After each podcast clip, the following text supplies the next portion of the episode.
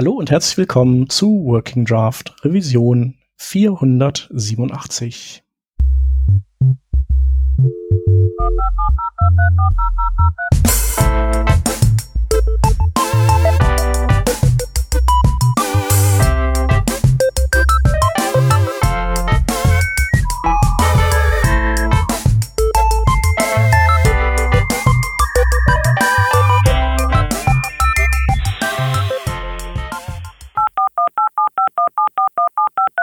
Diese Revision von Working Draft wird euch präsentiert von Hörerinnen und Hörern wie euch. Auf patreon.com slash workingdraft könnt ihr uns ein paar Euro in den Hut werfen. Aus euren Beiträgen und unseren gelegentlichen Werbeeinnahmen bezahlen wir allerlei teure Softwareabos und das Honorar unserer Audioproducerin. Wenn ihr euch auch beteiligen wollt, könnt ihr das unter patreon.com slash workingdraft sehr gerne machen. Wir danken euch tausendfach für die Unterstützung und fürs weitere Zuhören.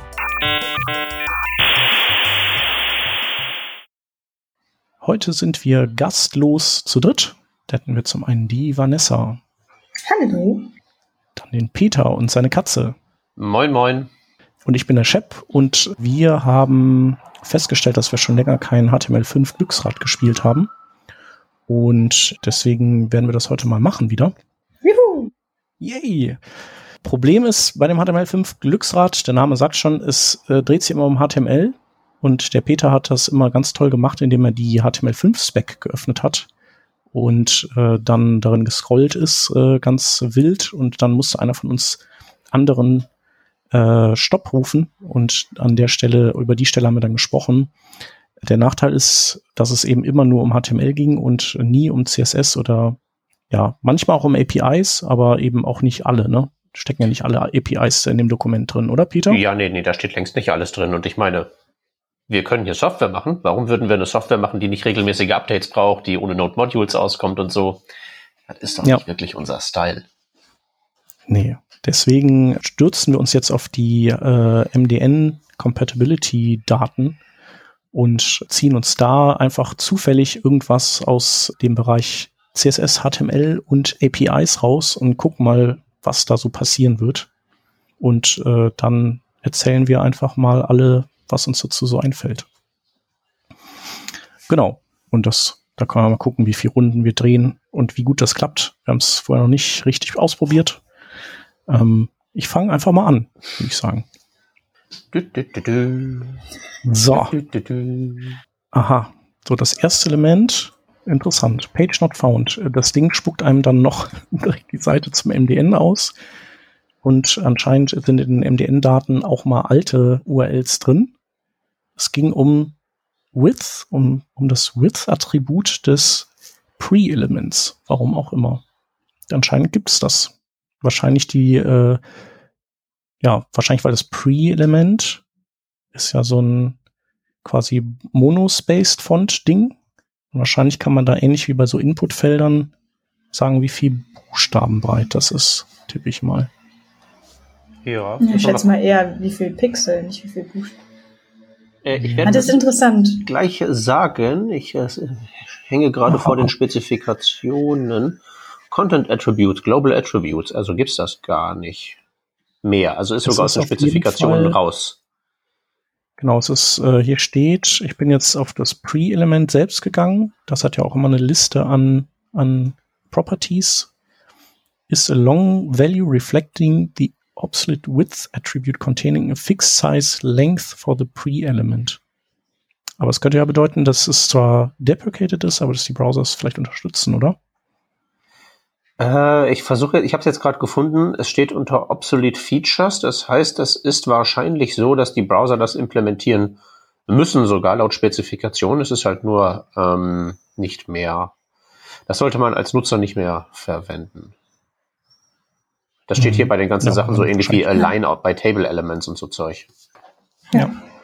Ist ja auch bei Text Areas recht spannend, falls mal jemand versuchen sollte, von einem Text Area die Default-Höhe zu ändern, wird es ja oft gerne auch mit CSS versucht, dann wird es mit dem Height, Height, Höhe Attribut versucht, bis man dann rausfindet, dass man, glaube ich, die Anzahl der sichtbaren Zeilen hinschreiben muss, um die Höhe mhm. von einem Text Area zu ändern.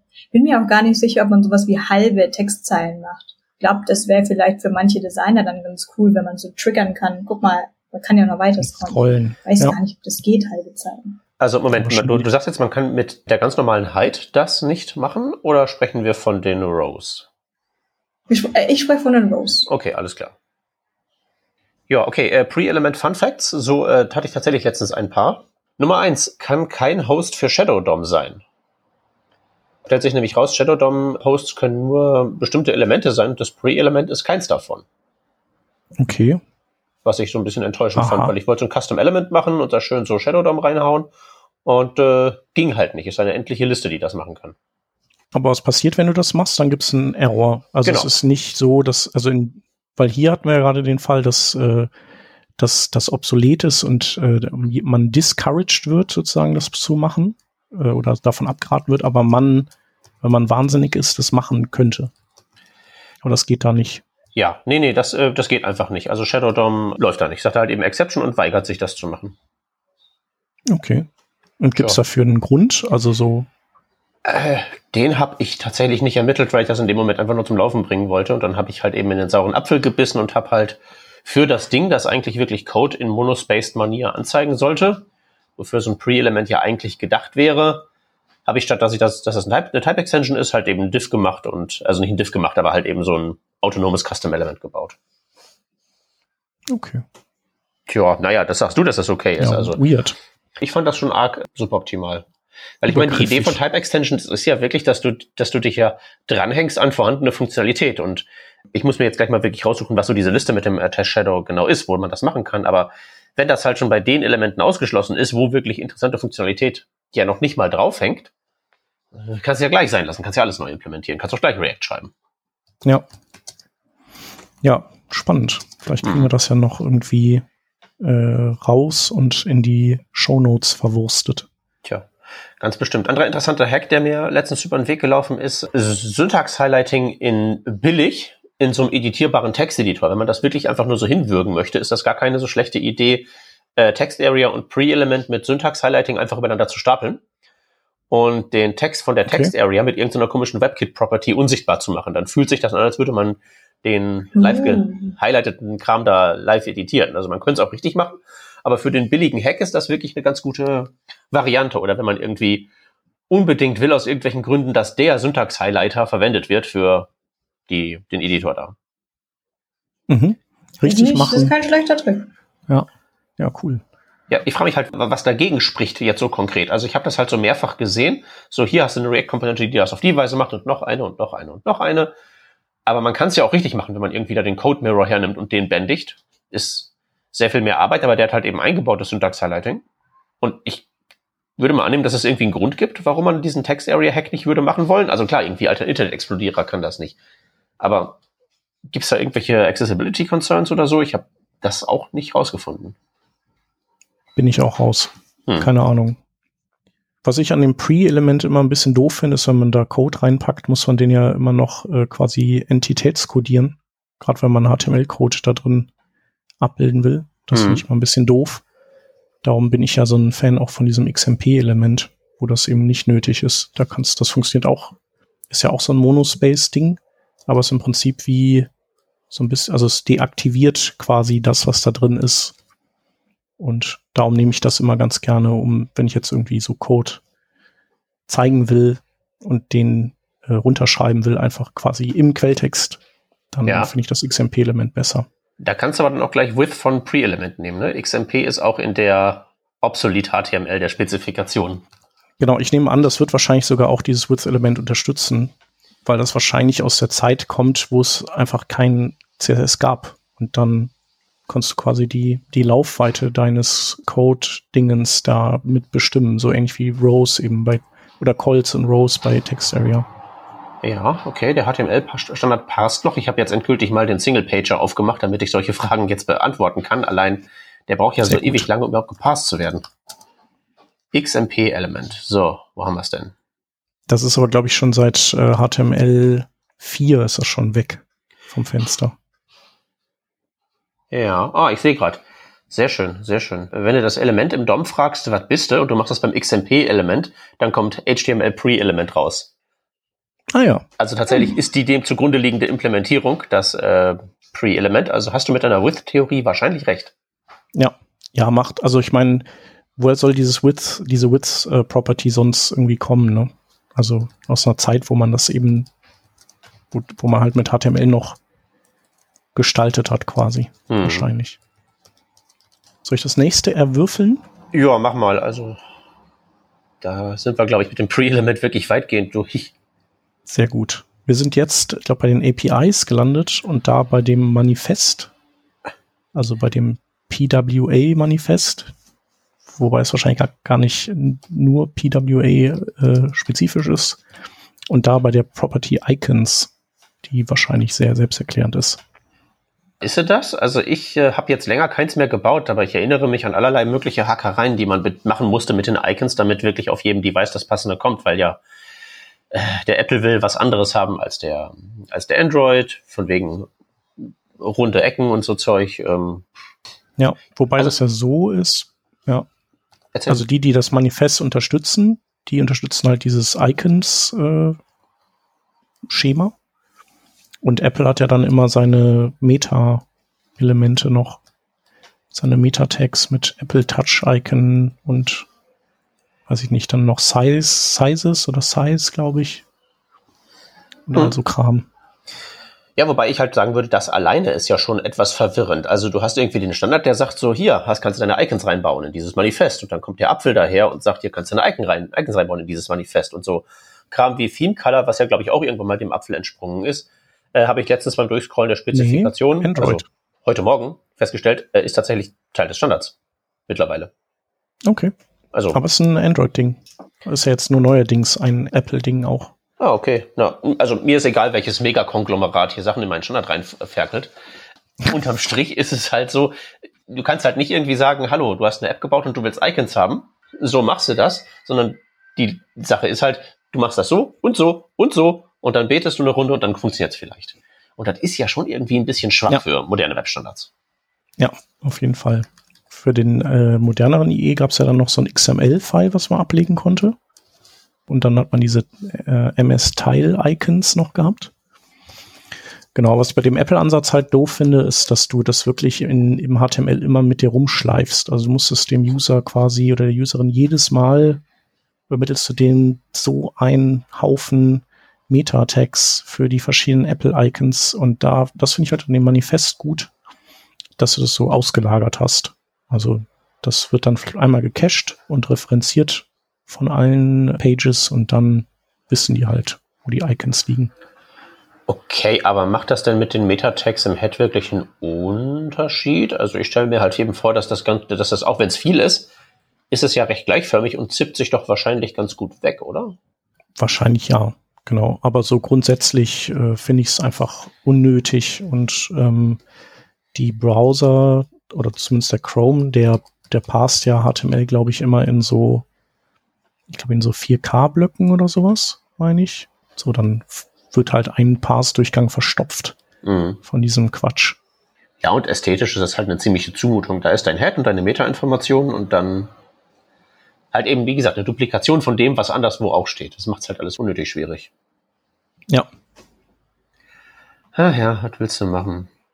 Aber es gibt ja diverse Icon-Generatoren, die dann die Icons, das ist ja ganz cool. Ich weiß nicht, ob ihr habt ihr bestimmt auch schon benutzt, wo du dann einfach, ich kann ja noch mal einen raussuchen für die Show Notes, äh, wo du ein Bild reinlädst und dann rechnet er dir das in die alle Milliarden Größen, die so alle möglichen OS brauchen. Mhm. Und dann kriegst du auch äh, den HTML-Schnipsel und das XML, glaube ich, und die Manifestdatei fertig raus. Erinnert mich an so diese Webfont-Generatoren früher, die dir so aus deiner TTF-Datei dann auch das EOT gebaut haben und die arkane Beschwörungsformel, die der IE brauchte, um nicht versehentlich was Falsches zu laden und so Zeug. Ja.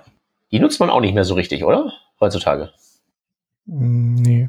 Also wenn noch jemand diese, also wenn jemand heutzutage immer noch die Bulletproof Font Face Syntax benutzt für IE 6 oder 7, dann äh, oder 8, dann glaube ich, wäre das ein Zeichen dafür, dass die Person sich länger nicht mehr mit aktuellen Entwicklungen beschäftigt hat. Ja, gut. Eine schöne Formulierung. Ja. Naja, ich muss mich jetzt, ich musste mich jetzt ja gerade auch erstmal versichern, dass ich das richtig mache, indem ich das nicht mehr benutze. Vielleicht habe ich ja was verpasst. Ich glaube, es war ja so, dass die IEs, die konnten nicht mehrere Ressourcen vertragen in diesem, äh, ja, in der so im Source Descriptor und deswegen hat man quasi die, die anderen versteckt, indem man so getan hat, als wäre das im Prinzip nur der Hash von der ersten URL, die man angibt.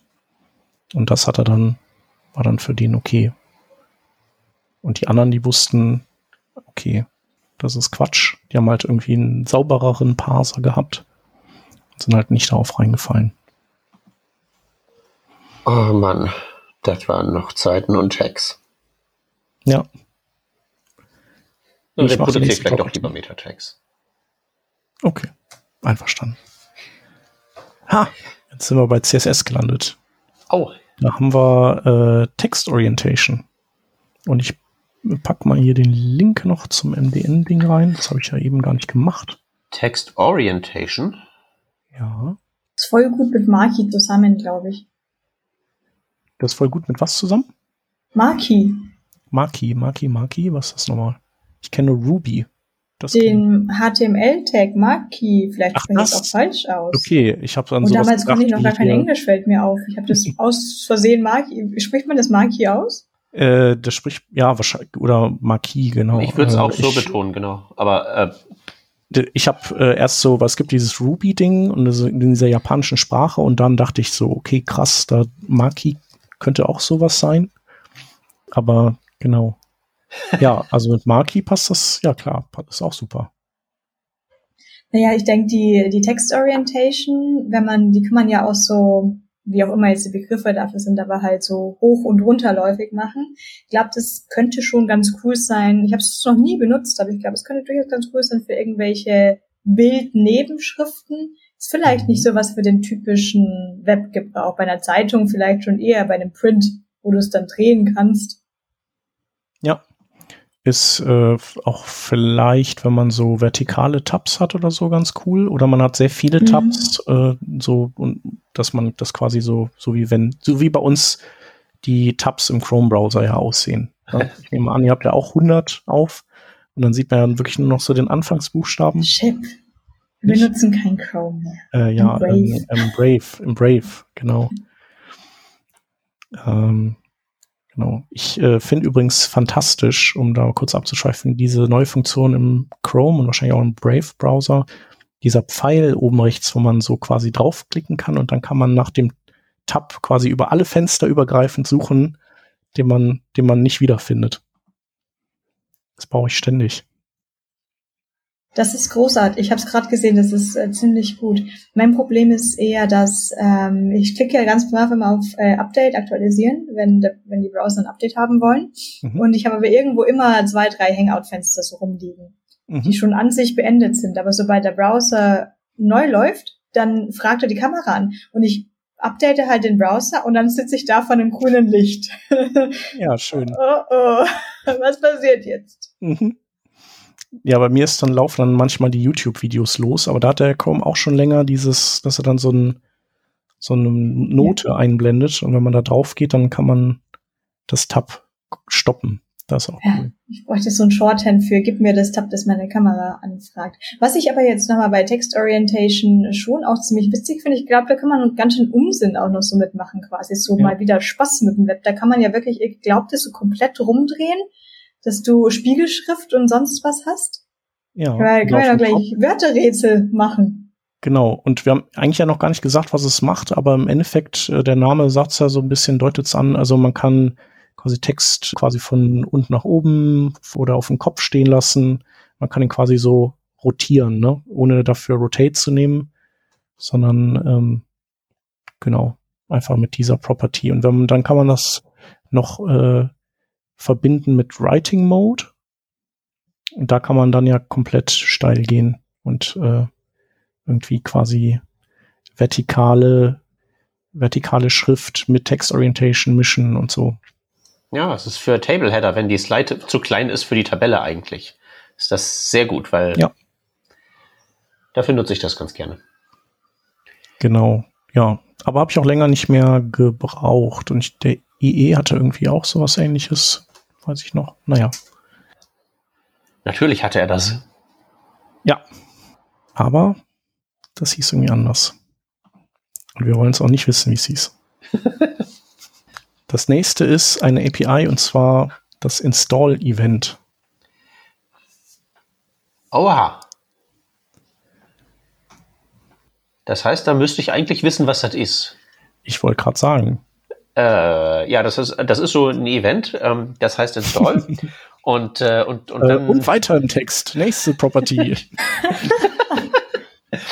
Ja, nee, äh, ähm, das äh, fe- feuert hier irgendwie, wenn PWA installiert ist oder so. Wobei installiert natürlich halt irgendeine so eine spezifische Bedeutung hat, letztlich ja halt eben auf dem, auf dem Homescreen gelandet heißt.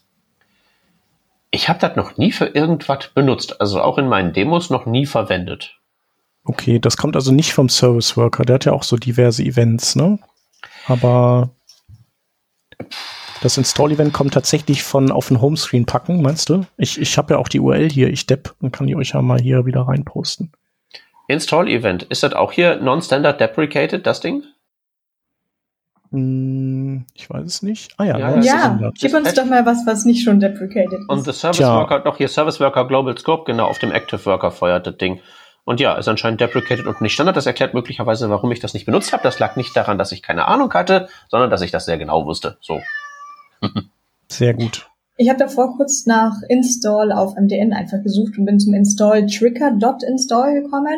Anscheinend nicht deprecated. Was ich Mhm. aber auch sehr gut finde, ich habe eigentlich keine Ahnung, was es macht, aber hier steht Returns. Install returns true if the function succeeded and false if it did not. But these values are not always reliable. okay. Mhm. Also wir return true, wenn es stimmt. Es ist so ein bisschen Corona-Selbsttest. Vielleicht. Wobei das, glaube ich, äh, XPI-Kontext irgendwie was eher was mit Browser-Extensions zu tun hat. Kann das sein? Und mit den internen APIs vom Firefox oder so? Ich dachte, das wäre eher so dieses, äh, dass man den dieses Installationsbanner triggern kann bei PWAs oder sowas. Sobald man das machen kann, Sozusagen. deinstalliere ich meinen, meinen Internetrouter und lerne C++. Ganz ehrlich. Wenn irgendwie Ja. Kreti und Pleti bei mir diese Banner triggern können, die gehen mir ja mit ihrem Cookie-Krempel schon auf den Keks genug. Und wenn die dann auch noch solche nativen Dialoge bei mir auslösen, dann löst das definitiv aus, dass Mhm. ich auf eine einsame Insel ziehe und C++ schreibe oder was mit Holz mache. Je nachdem. Ja. Oder was mit Katzen vielleicht. Tobi. wie viele Webseiten ich jetzt schon mal online nicht irgendwie bestellen konnte oder keine Ahnung was, weil ich hier zu Hause halt ein Pi-Hole habe und dann gehe ich auf die Seite und der Cookie-Banner wird halt einfach blockiert, weil es sonst was für ein Tracker ist. Und ich kann den Cookie-Banner nicht wegklicken. Oder mein Handy war zu klein, weil ich mal ein iPhone SE hatte. Oh je, oh je, was habe ich mir, was habe ich da bloß getan? Ein iPhone SE, so ein, so ein Rare-Telefon, was keiner hat. Und äh, man konnte halt nicht scrollen im Modal.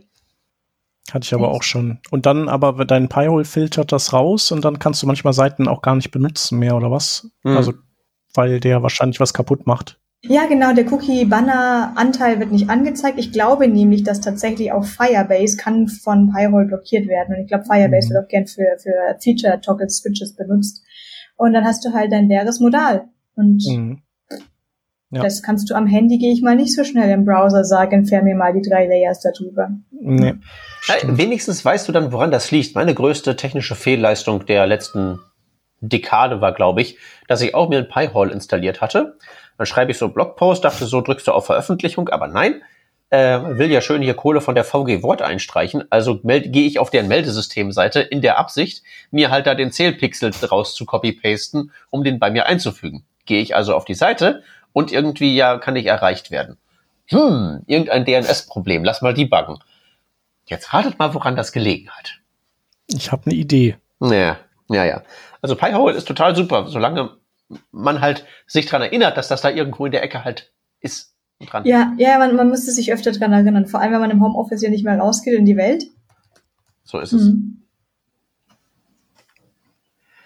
Okay, Shep, willst du vielleicht mal probieren, was rauszukriegen, was nicht deprecated oder irgendwie aus der oberen Kreidezeit ist? Ich weiß es nicht. Vielleicht ist ja MDN nur voll mit so deprecated Kram. Du, ich Ha. glaube, unser, unser Betätigungsfeld allgemein ist voll mit deprecated Kram. Das stimmt. So, das wird euch aber gefallen wahrscheinlich. Ich habe nämlich hier äh, CSS Blend Modes. Uh. Uh. Mhm. Ja, das ist Mathematik. Oh. Nö, ist doch so. Ja, doch, eigentlich schon. Ja, hast Ja, ist, Ja, es ist, das ist Photoshop. Genau, aber eigentlich äh, so, so richtig, so ganz weiß man ja nicht, wie das irgendwie zustande kommt. Dann probiert man so alles Mögliche durch, so ein paar. Deswegen meine ich, ja, es ist Mathematik. Ja, genau. Das ist so im Endeffekt so, so Farben, XOR und äh, hier die ganzen ja. anderen komischen Operatoren. Die also der, der Blend Mode ist ja, jetzt weiß ich gar nicht, ob man das nur mit Images machen kann oder ob man auch einfach farbige Container haben kann. Aber es gibt ja, ja verschiedene Modi, die man einstellen kann, wie normal, wo quasi einfach nur, ich glaube, das Bild oder der Container, der eben danach im DOM kommt. Ne, ich bin mir jetzt nicht ganz sicher, aber irgendeiner von den beiden überdeckt den anderen. Aber dann gibt's ja noch die Modi wie Multiply und Overlay, wo irgendwelche magischen, magische sind sie nicht, sondern mathematischen Berechnungen passieren, was jetzt welche Pixel sich da überdecken.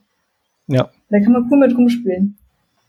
Ja, auf jeden Fall. Ja, und so das Paradebeispiel ist also irgendwie, oder als die aufkamen, wurde ja viel mit ähm, so Instagram im Browser quasi, Instagram-Effekte im Browser.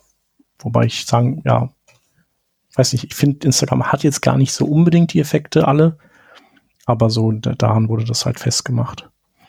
Ich finde es halt ganz gut. Äh, manchmal leite ich damit ähm, quasi so Farben aus, äh, aus so Brand Colors ab, dass ich irgendwie sage, ein Knopf, wenn er gehovert wird, dann bekommt er ein bisschen mehr Saturation und Luminosity. Und das kann ich aber dann auch für so verschiedene, also wenn ich die, wenn ich sowas habe, was äh, so skinnable ist, dann kann ich diese Brand Colors wechseln und es funktioniert halt immer, weil wir haben ja noch nicht, also daran wird ja noch gearbeitet gerade. Es gibt ja nicht diese äh, Color Mix Funktionen und so, wo man dann damit sowas machen könnte. Also so, so Variationen von Farben und dann mache ich das halt ganz gerne mit den Blend Modes oder Filtern. Ja, Filter ist das, was ich da normalerweise raushole, weil Blend Modes, mhm. da bin ich auch so auf dem Pfade, das ist äh, Magie. Okay, Multiply verstehe ich noch, aber danach hört es relativ zeitig auf. Aber ja, eigentlich eine gar nicht so verkehrte Idee.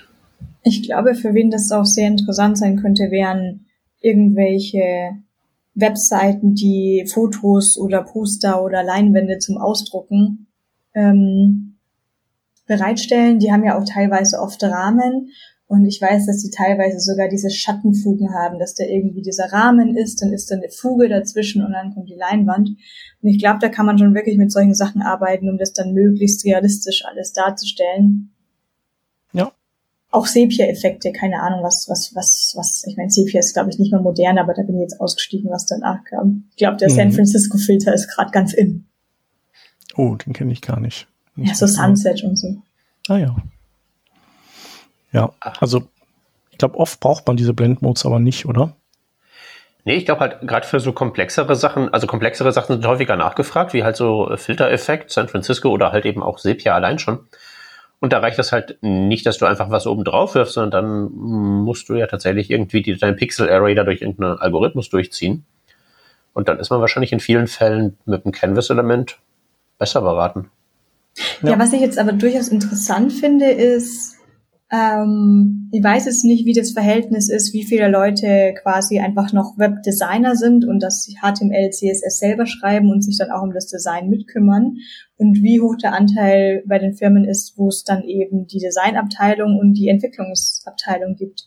Und ich schätze mal, dass wenn eine Designabteilung über solche Features gar nichts Bescheid weiß, und ich würde jetzt auch mal tippen, so viele Frontendler wissen, haben auch nicht auf dem Schirm immer, dass es existiert dann kommt es wahrscheinlich auch einfach nie zum Einsatz, weil es nie gefordert ist. Da könnte man hier schon cool rumspielen.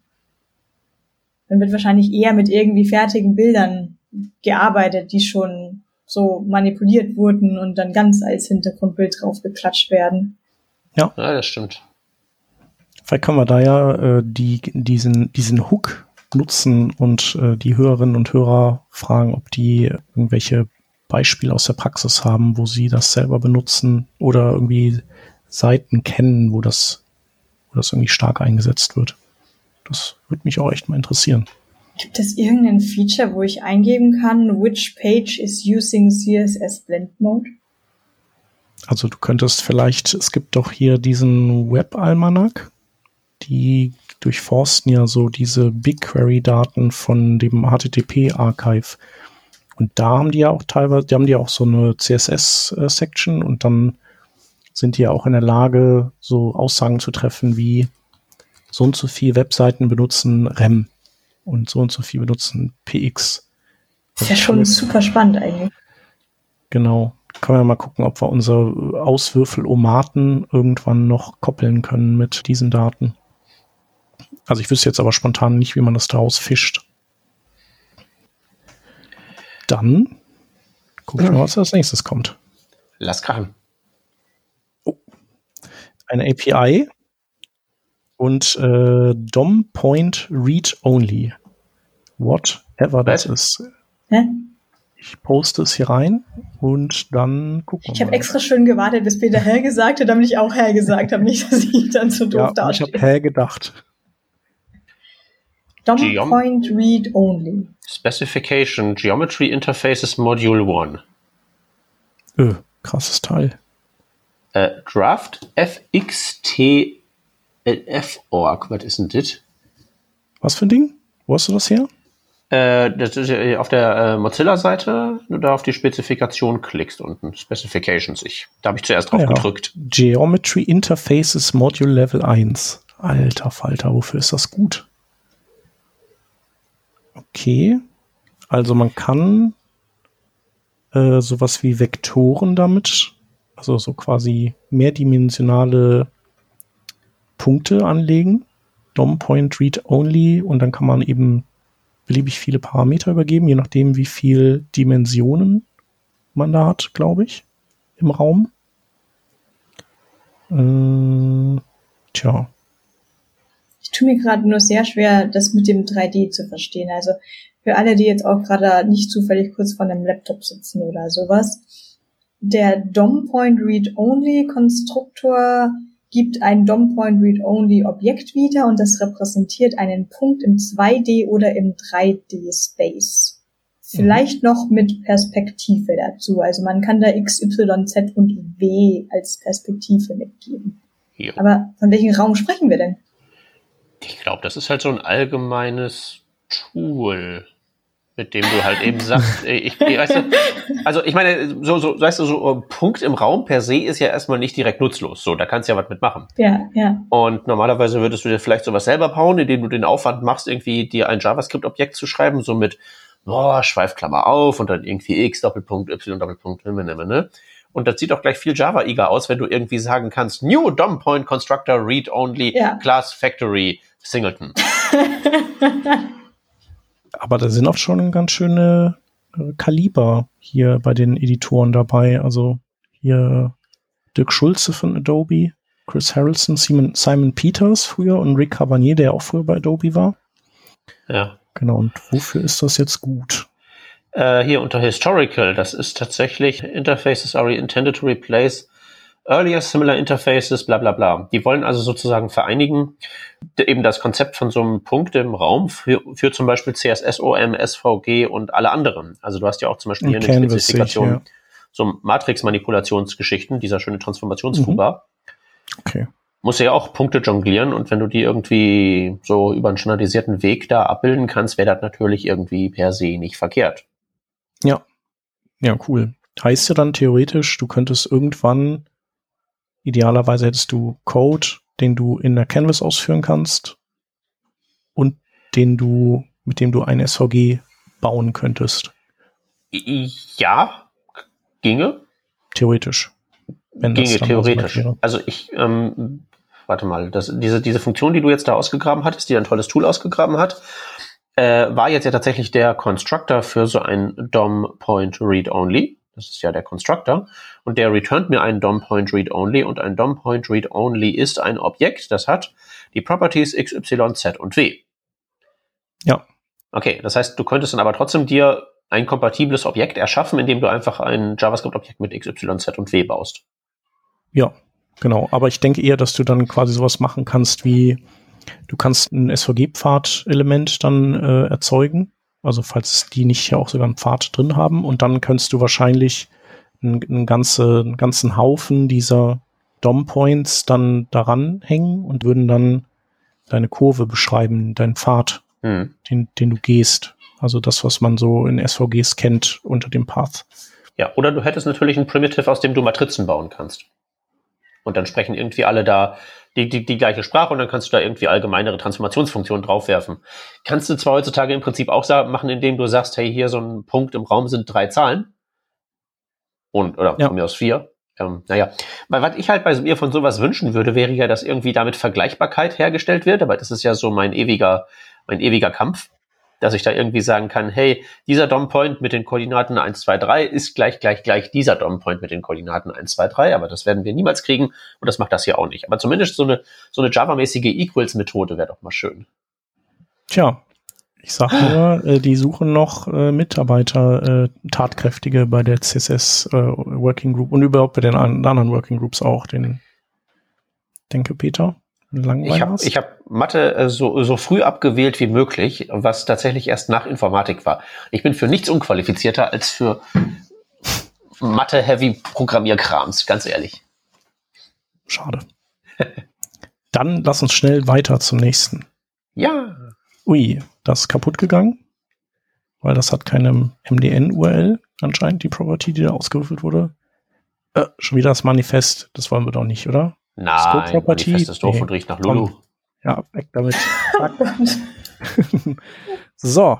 Ah, es geht wieder um, also eben hatten wir ja die Blend Modes und die waren auch einrubriziert bei CSS unter Types und jetzt sind wir wieder bei Types, also quasi eher so im Sinne von halt so ein, ein Type, so wie Number und äh, Length Value und so ist es. Zeugs. Genau, es ist ein, eine Gruppe von, von Values quasi oder ein, ein Typ von Value. Und da sind wir jetzt bei Ratio angekommen. Stimmt, und dann gibt's ja so ein, zwei. Da wird jetzt die Media Query, sowas wie, da gibt's, kann man ja auch die Bildschirmaspektratio abfragen. Und ich vermute, ja, und dann gibt's ja noch Aspektratio als Property jetzt neuerdings. Mhm. Ja, dann habe ich auch gerade als erstes dran gedacht. Hier nochmal das große Update. Aspect Ratio wäre ja eigentlich perfekt für iFrames wie jetzt YouTube-Videos oder sonst was, damit man das halt mal in ein gescheites Format bekommt. Weil jeder, der damit schon mal umgehen musste, oder jede, die kennt sicherlich den, keine Ahnung, ich weiß gar nicht mehr, 52% komischen Padding Top-Hack. Ähm, Safari hat versprochen, dass sie es einbauen und dann könnten wir tatsächlich Aspect Ratio für iFrames verwenden. Sie haben es natürlich ganz vorgestellt, als wäre das was ganz bahnbrechendes, wo die anderen Browser daneben sitzen und denken sich, aha. Aber bei Ratio redest du jetzt tatsächlich nicht von dem Aspect Ratio, woran ich gerade denke, sondern tatsächlich an dem Media Query. Genau, aber es ist ja quasi ein äh, Datentyp und wahrscheinlich werden die, wenn die den gleichen, also ich denke, dass in beiden Fällen wird schon der gleiche Datentyp genutzt, der, der zwingend immer äh, aus quasi Integer slash äh, noch ein Integer, also quasi dieses, dieses zu, also zum Beispiel 16 slash 9, 16 zu 9 besteht. Ich hatte auch tatsächlich letztens mal, wollte ich auf CodePen für, für jemanden, der da eine Nachfrage hatte, wollte ich, ähm, da wollte ich, glaube ich, auch mit Media Queries ähm, was machen, mit so Aspektratio Media, Media Queries. Und da habe ich festgestellt, also das funktioniert tatsächlich nicht, wenn man Floats benutzt. Also da muss man, man muss Integer benutzen für die beiden Seiten. Hm. Was ich komisch fand, aber war halt so. Ja gut, warum würdest du, also ein Float brauchst du ja streng genommen nicht, weil du ja jede Kommazahl erzeugen kannst, indem du die Integer teilst, ne? Was mich Ja. jetzt natürlich interessieren würde, wäre, äh, wie groß sind die Integer, die ich da reinhauen kann? Ja, das kannst du mal austesten. Was ich wiederum schwierig finde immer ist, äh, also äh, wenn man so eine Abfolge, wenn man so eine Kaskade von Aspektratios hat äh, und man macht sowas wie Min und Max, da muss man so überlegen, was ist denn jetzt eine kleinere Aspektratio? Ist 16 zu 9 kleiner als 4 zu 3 oder ist das größer? Ich wäre jetzt bei Min davon ausgegangen, dass es nur mit Richtung Breite geht. Aber da hast, hm, Hm. hm. Genau, im Prinzip muss das Produkt, wenn man das ausrechnet, dann äh, glaube ich, nee. Ach, ich weiß, siehst du? Ich, ich kann es gar nicht so genau sagen. Es ist irgendwie so, man muss es ausprobieren. Aber es muss doch je breiter sein, desto mehr Min braucht's doch. Hast du es gerade Sinn gemacht? Also, wenn, Ja, ich, ich kann doch nur breit, also mit 4 zu 3 muss ja kleiner sein als 16 zu 9.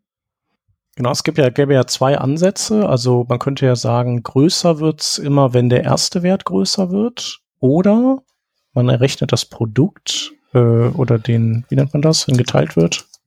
Das ist ja nicht Produkt, sondern Das Division. andere? den, ja, genau, das Ergebnis davon. Und das kann ja durchaus auch mal äh, mit kleinerem ersten Wert, wenn der zweite Wert dann aber größer wird, dann, dann kann am Ende trotzdem was, was Größeres oder Kleineres rauskommen, obwohl das erstmal gar nicht so aussieht. Wisst ihr, was ich meine? Das ist schwierig. Ja, Äh, Genau, du das meinst, ist dass mir der nicht klar. Kurz, der mein- meinst, der Quotient kann ja größer werden, wenn man jetzt 5 durch 4 teilen würde. Oder Genau. halt in einem anderen Verhältnis. Genau. Und äh, dann sieht so ein 16 zu 9 vielleicht irgendwie größer aus, ist aber in Wirklichkeit kleiner. So, irgendwie. Fand ich auf jeden Fall schwierig, habe ich dann auf die Kette gekriegt. Ähm, aber es war irgendwie nicht so offensichtlich und ich glaube, das geht so ein bisschen in die gleiche Richtung wie, wie diese Min- und Max-Funktionen von, von dem Math-Objekt und in CSS, wo man auch immer erstmal so in sich gehen muss und überlegen muss, was von den beiden brauche ich eigentlich jetzt gerade. Also da hole ich echt manchmal Papier und Stift und Schere raus. Also Ja. wirklich so, ich, ich falte das jetzt so lange, bis ich es verstanden habe. Ja. Naja, das kann man nicht mit, mit müdem Gehirn irgendwie gut machen. Nee. Ja, aber sonst ist Aspect Ratio schon, schon ganz cool. Also gerade so für iFrames und Videos und äh, Bilder. Hm. Das ist schon, schon Das ist nett. schon echt äh, im Vergleich zu früher schon ein bisschen, bisschen erschütternd, was man so alles an Werkzeugen heutzutage hat. Ja. Das ist schon cool. So, jetzt habe ich noch was Feines. Stichwort früher. Jetzt kommt bestimmt mal wieder was aus, dem, aus der HTML-Gruft, oder? Nee, er hat wieder was mit CSS ausgewürfelt. Mhm. Äh, und zwar Scroll Margin Block End. Aha. Genau, ich muss auch mal gerade überlegen. Okay, Margin Block End. Ah, von Scroll Snapping und äh, Ja. dem ganzen Krempel da aus der Ecke kommt das. Da hatten wir doch sogar mal eine Revision zugemacht mit irgendwie Scroll-Snapping vor nicht allzu langer Zeit, oder? Äh, haben wir?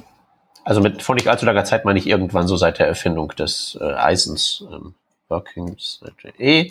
Da haben wir gleich. Erklär doch mal kurz, was das alles ist. Dann während derweil äh, gehe ich mich in der Recherche. Genau. Während du das machst, äh, verweise ich darauf, dass ein befreundeter Podcast namens äh, Wo wir sind, ist vorne. Die haben eine ganze Revision nur zum Thema Scrolling äh, gehabt. Oder eine ganze Folge. Bei denen ist ja nicht Revision, ist ja nur bei uns. Mhm. Ist auf jeden Fall ein cooles Thema, nachdem man ja wahrscheinlich so eher so die Library für sowas einsetzt. Ähm, zu wissen, dass einfach Scroll Snap existiert und eigentlich mega cool ist und man das auch tatsächlich sehr, sehr gut immer nativ mal implementieren könnte, anstatt sich irgendeine Library reinzuhauen, wo man dann, dann einfach nur sieben Tage damit beschäftigt ist, die Pfeile zu überschreiben. Ja. Ich habe ja auch irgendwann mal hier so eine CSS-only Karussell-Demo gebaut. Die können wir ja auch noch mal äh, da reinwerfen. Okay, jetzt nur die Frage, was Scroll Margin Block End tatsächlich macht. Also bei Scroll Snap geht's hier drum, dass ich jetzt eine scrollbare Area, habe und wie so mit meinem Finger auf meinem Handy scrolle ich das halt mal so an und es snappt dann irgendwo hin, damit ich da nicht einfach so mitten in der Gegend rum äh, hängen bleibe, sondern ich habe irgendwie vielleicht verschiedene Slides, eins, zwei, drei, vier und ich fange an zu scrollen und dann sobald ich aufhöre zu scrollen, scrollt es automatisch halt so hin, dass es irgendwie sinnvoll ist. Aber was ist denn jetzt Margin Block End? Ja. Also äh, das kann man ja erstmal quasi normalisieren für uns erstmal, weil dieses Margin Block, Margin Block äh, oder Block und äh, da- das ist ja uns, ich weiß nicht, ob es euch geläufig ist, ob ihr damit schon arbeitet, das ist ja dieses ähm, Logical äh, Prop, was war das? Logical Properties heißt die, glaube ich, einfach nur. Also quasi irgendwann hat man ja festgestellt, dass sowas wie Margin Right und Margin Left äh, ein bisschen uncool ist, wenn man Seiten baut, die für verschiedene Sprachen ausgelegt sind. Die vielleicht dann, ähm, wenn es jetzt eine, eine rechts nach links äh, Sprache ist, dann braucht man ja den Margin auf der anderen Seite und dann wäre es eigentlich cooler, wenn man das nicht konkret mit Left und Right und Top und Bottom benennt, sondern eben sagt, quasi am Anfang des Textflusses oder am Ende des Textflusses und dann kehrt sich das eben automatisch mit um und Block-End, also es gibt halt eben zwei Richtungen, die, äh, die Inline und Block-Richtung. Inline ist quasi mit dem Text die Richtung, äh, wie auch immer der dann fließt in der Sprache und Block ist entgegen, also quasi äh, diametral äh, im 90-Grad-Winkel zur Textflussrichtung, also quasi für uns von oben nach unten, äh, wo die quasi die Blöcke aneinander sich reihen. Und ähm, Block End wäre also quasi was unten ist. Margin Block End wäre das, was wir momentan noch als Margin Bottom benutzen.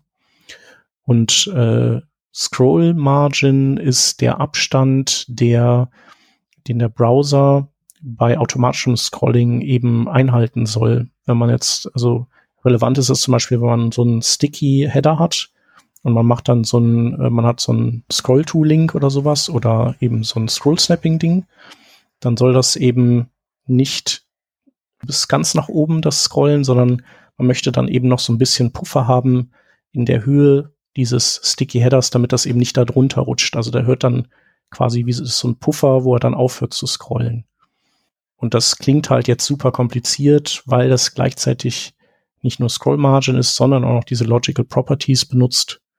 Und deswegen ist es halt so ein bisschen aufgebläht zu Scroll Margin Block End, was äh, wahrscheinlich auch als Scroll Margin Bottom funktionieren würde, tippe ich mal. Oder haben sie das schon gar nicht mehr implementiert? Wahrscheinlich haben sie es gar nicht gemacht. Genau. Und man kann ja aber, es gibt, die Browser unterstützen ja auch jetzt schon für, für das normale Margin, also nicht für das Scroll Margin, unterstützen die ja auch schon die Logical Properties. Da kann man ja auch Margin Block End benutzen. Ja, und ihre Default Styles nutzen das auch schon, wenn man da mal hinguckt. Das computen mhm. die dann alles schon in diese Richtung. Ja. Hm. Ich frage genau. mich halt nur, also ich finde das konzeptionell jetzt gar nicht so schwer für irgendwie, wenn man, wenn man schon mal irgendwie durch das Flexbox-Feuer gegangen ist, dann ist man ja irgendwie daran gewöhnt, aha, äh, vorne, hinten ist alles illusorisch, wir haben halt einfach nur Achsen und die drehen wir halt irgendwie und dann passt das schon. Ja. Ich finde das halt nur so ergonomisch ein bisschen schwierig. Also so, ähm, du musst dann ja sagen, du musst ja den Margin, du musst ja den neuen coolen Margin von dem bösen alten Margin ja äh, irgendwie syntaktisch trennen. Das eine ist Margin, das andere ist Margin Block. Mhm. Und das ist ja tatsächlich, sagen wir mal, äh, Entwickler ergonomisch schon ein ziemlicher Nachteil, wenn die bessere Property einen so viel längeren Namen hat. Ja, du kannst natürlich auch einfach Scroll Margin nehmen und dann kannst du ja auch weiterhin vier, oder du kannst auch nur einen einzige, du kannst das wie bei Margin eben machen, dass du auch nur einen Wert äh, angibst und der gilt dann eben für alle vier Seiten. Mhm. Oder du machst, hast eben vier Werte und wenn du eben nur Bottom setzen willst, dann machst du eben 0, 0 und dann, äh, was auch immer dein Wert ist und wieder 0. Ja, nee, dann ich meine halt tatsächlich. Den, Margin. Ich meine tatsächlich den Punkt, dass das halt eben äh, so Developer ergonomisch durch die längeren Property-Namen, weil die kurzen, die kurzen guten sind ja alle vergeben. Das heißt, ja. alles, was jetzt neu kommt, muss ja, muss ja, muss ja geradezu irgendwie einen etwas langen, äh, komischen Namen haben. Und gerade so bei diesen Scroll-Dingern, da erinnere ich mich jetzt so langsam wieder, dass ich mir die auch mal angeguckt habe, so gedacht, ja, das wäre eigentlich besser. In dem hypothetischen Fall oder in dem bei mir sehr selten vorkommenden Fall, dass ich mal ein Layout bauen muss, das sich um all diese Sachen kümmern muss. Aber so die Aufwandsertragsrechnung sagt, äh, ich schreibe weiter Margin. Mm, Margin Bottom zum Beispiel. Genau. Meinst du? Mhm. Ja, ich glaube tatsächlich in der Realität der meisten Entwicklerinnen und Entwickler wird, äh, sind diese Logical Properties, ähm, ich weiß es nicht, ähm, gibt es da überhaupt kein, keine Eile, sich die drauf zu schaffen. Ich glaube, es erleichtert eben, es ist halt so sehr stark zugeschnitten für eben die Menschen, die solche Seiten bauen, die viele Märkte eben bedienen müssen. Also vielleicht sowas wie Booking die in vielen Ländern unterwegs sind oder Trivago oder IBM oder was weiß ich. Mhm. Ähm, die müssen dann nicht, die brauchen dann halt keine Bildtools, die dann nochmal für Left, Right alles äh, auf links drehen und ein CSS für die verschiedenen Schriftrichtungen ausspuckt. Mhm. Ja gut, wenn das die Alternative ist, dann nehme ich auch Margin Block äh, End statt Bottom. Bin überzeugt, bin an Bord. Cool. Dann, äh, ich würde sagen, wir können, eine können wir noch. Einer ja? geht noch. Eine geht noch. Wir sind bei HTML und äh, da sind wir beim i-Element. Möchten wir darüber I. sprechen oder ist uns das zu i? Äh, ja, nee, also ist tatsächlich ja gar nicht so unpraktisch so per se. Also äh, ja. es ist ja, es ist ja kein Präsentationselement mehr wie früher, dass das irgendwie so Fontag oder sowas wäre, sondern hat ja die semantische Bedeutung. Äh, ich bin halt irgendwie anders und wenn ich im Lexikon stehen würde, wäre ich kursiv geschrieben. Mein Go-To-Beispiel mhm. ist halt immer so, dass ich so meinen Lexikonartikel über die Amsel anreiße. Die Amsel, in Klammern lateinischer Name, ist ein Singvogel, bla bla bla, schieß mich tot. Und wie willst du sonst diese, den lateinischen Namen halt eben absetzen vom Rest? Also du willst ihn irgendwie absetzen, weil ist halt eben erstmal eine andere Sprache und du musst ja sowieso irgendwas haben, wo du dein Language-Attribut dranhängst. Punkt eins. Kannst einen Span nehmen, aber du willst es ja auch kursiv haben. Okay, kannst den Span ja dann entsprechend stylen. Aber wenn du halt eben auch noch kommunizieren willst, die übliche typografische Repräsentation wäre das, ist das gar nicht mal so unpraktisch. Das wird natürlich sich niemand ausdenken, sondern das ist wirklich nur ein, äh, wir haben hier dieses Element, kann man das irgendwie sinnvoll recyceln? Ja, okay. Mhm so ein HTML5-Ding, aber finde ich jetzt nicht schlimm, finde ich jetzt nicht i per se. Okay. Nee, aber ist ja auch interessant zu wissen, zum Beispiel, Chef, was ist denn dann der Unterschied zwischen dem E-Tag und dem EM-Tag, das ja, solange man zumindest nicht alles resettet, ja auch kursiv macht? Ja, das ist, also ich weiß auch gar nicht, wieso das I-Element irgendwann aus der Mode gekommen ist und das M Tag hat ja dann im Prinzip dessen Rolle übernommen, zu sagen, ich, also Emphasis, ich, ich betone irgendwas und, und visuell manifestiert sich das in beiden, bei beiden Tags gleich, also durch kursiven Text. Genau. Aber interessiert sich quasi ein Screenreader oder ähnliches auch für das E-Tag oder ist das so rein repräsentativ, wie es CSS quasi ist? Theoretisch, die modernen müssten das wahrscheinlich links liegen lassen, aber. Ja, genau, also weil EM ist ja, ist ja eben, Emphasis ist Betonung, also da würde ich halt erwarten, dass er auch betont wird. Und I ist halt nur, ist anders, aber jetzt nicht wichtiger oder weniger wichtig, mehr betont oder weniger betont. Also es würde quasi nicht auffallen dann, ne?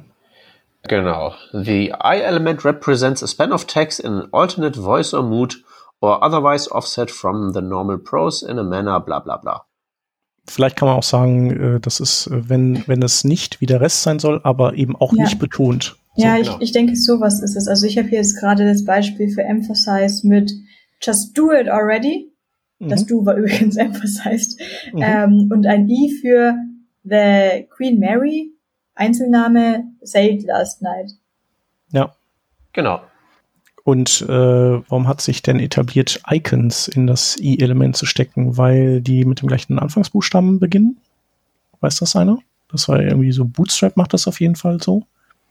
Keine Ahnung. Wie stecken die das denn in das i hinein?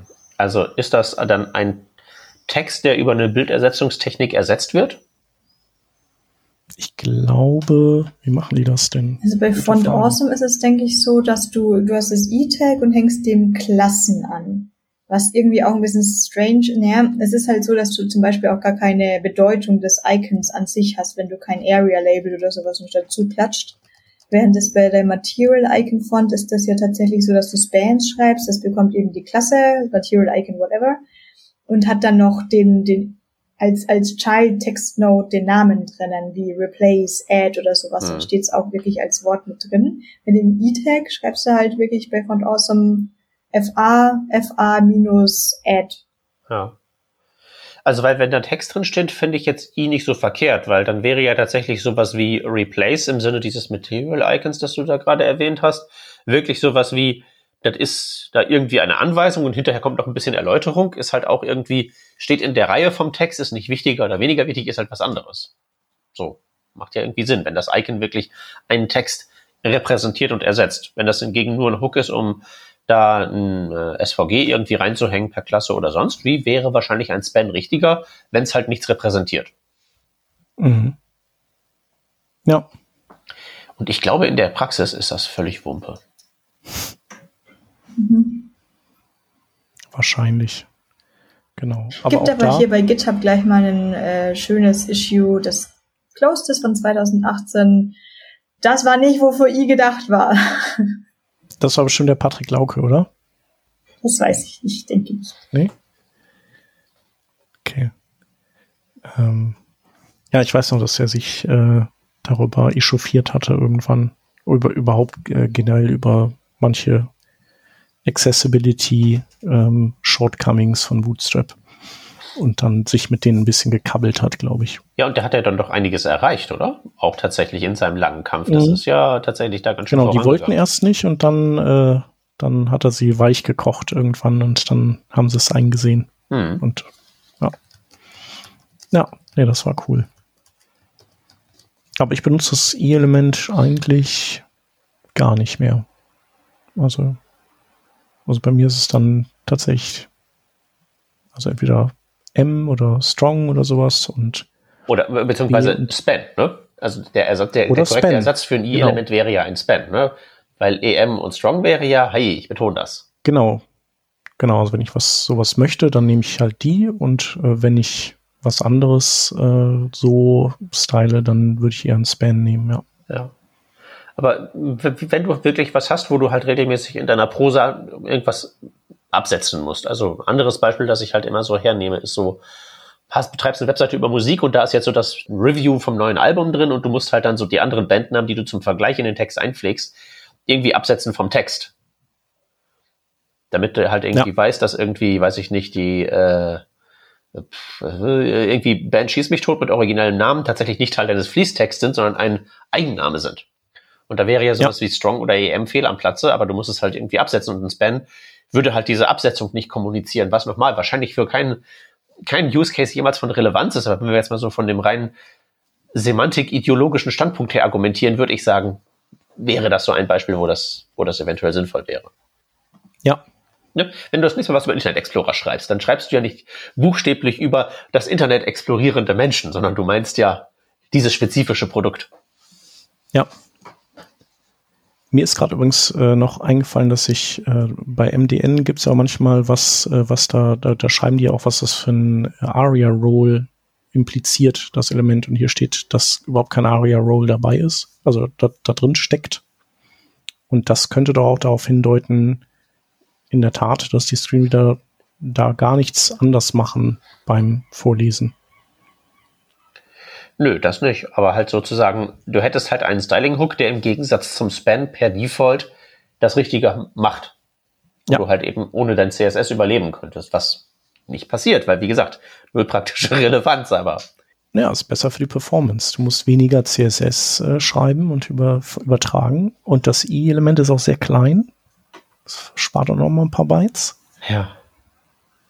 Wenn es binäres HTML gäbe, wärst du doch erst richtig zufrieden, oder? Nee, dann könnte ich ja kein HTML mehr schreiben. Ja, also, ich, aber es, es, es, wäre sehr schnell. Ja, vor allem, weil ja ich ja keins mehr übertragen würde. Und das würde sehr schnell gehen, mhm. weil ich es ja nicht schreiben könnte. Mhm. Also, du, du könntest dir das drauf schaffen, komm. Meinst du? Also hi. Na gut. Ja, cool. Jetzt haben wir eine Stunde ungefähr voll. Das war doch nicht schlecht. Ja, war ziemlich schön. Hat auch gut funktioniert hier mit diesem MDN Daten rausfisch Omat. Den kann ich jetzt noch mal ein bisschen schöner machen. Vielleicht irgendwie so, dass wir dann alle zusammen irgendwann mal drauf gucken können. Das wäre doch noch ganz nett. War auch sehr, sehr spannend, was jetzt gleich als nächstes kommt. Aber es ist eigentlich wirklich cool, weil man halt ansonsten nur in seiner Bubble immer sitzt und soll dies entwickeln und das entwickeln und jenes machen.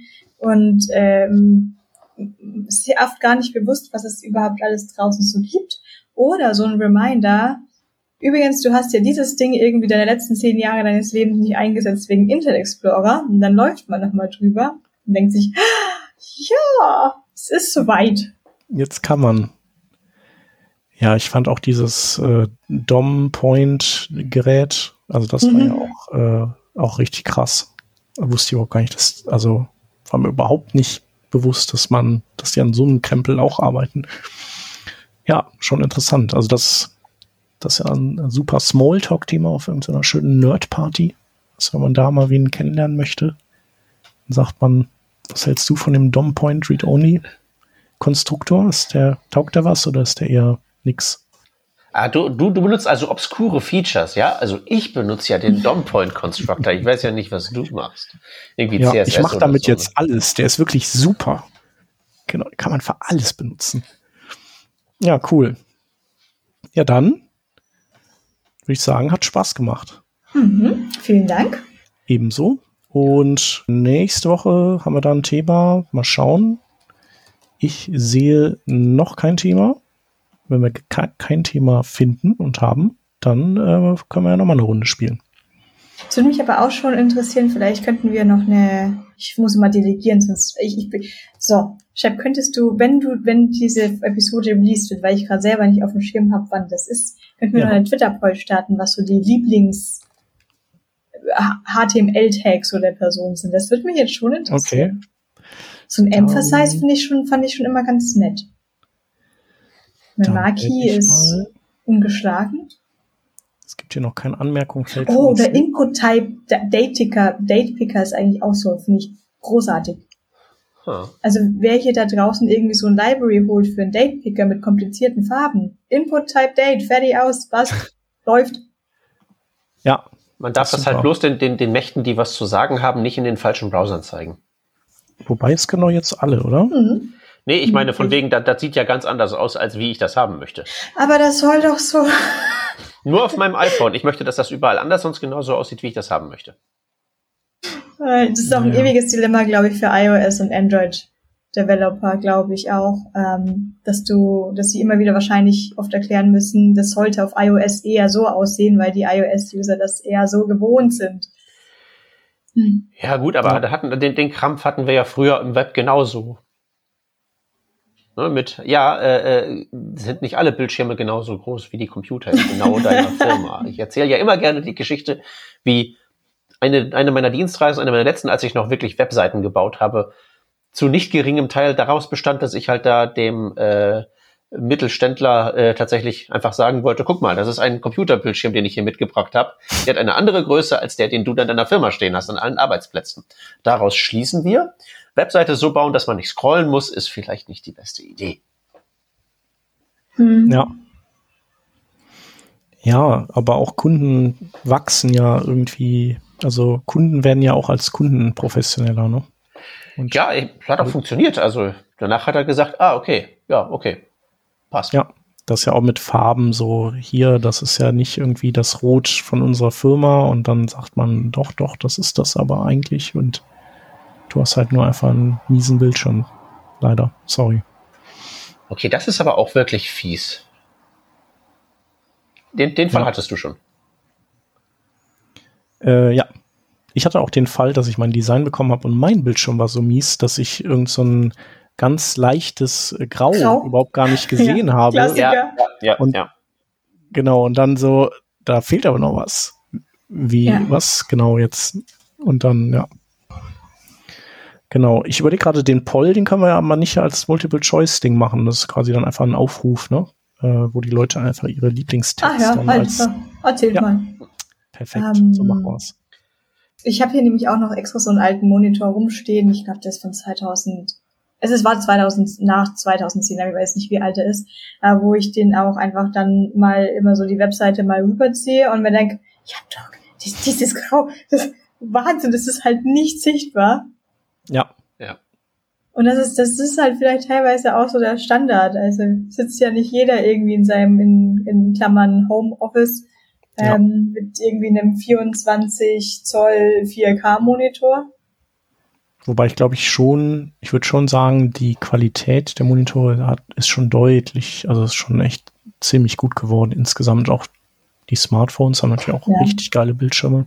Haben sie, aber dafür nimmst du die halt irgendwo mit, wo nicht so geile Verhältnisse sind und dann sieht wieder alles aus wie schon mal gegessen. Mhm. Klar, wenn die Sonne drauf scheint. Das stimmt, aber wenn hier die Sonne drauf scheint auf den eher schlechteren, älteren Monitor, es ist, es ist ja, es, tatsächlich sieht man ja gar nichts. Ja. Ja, ja.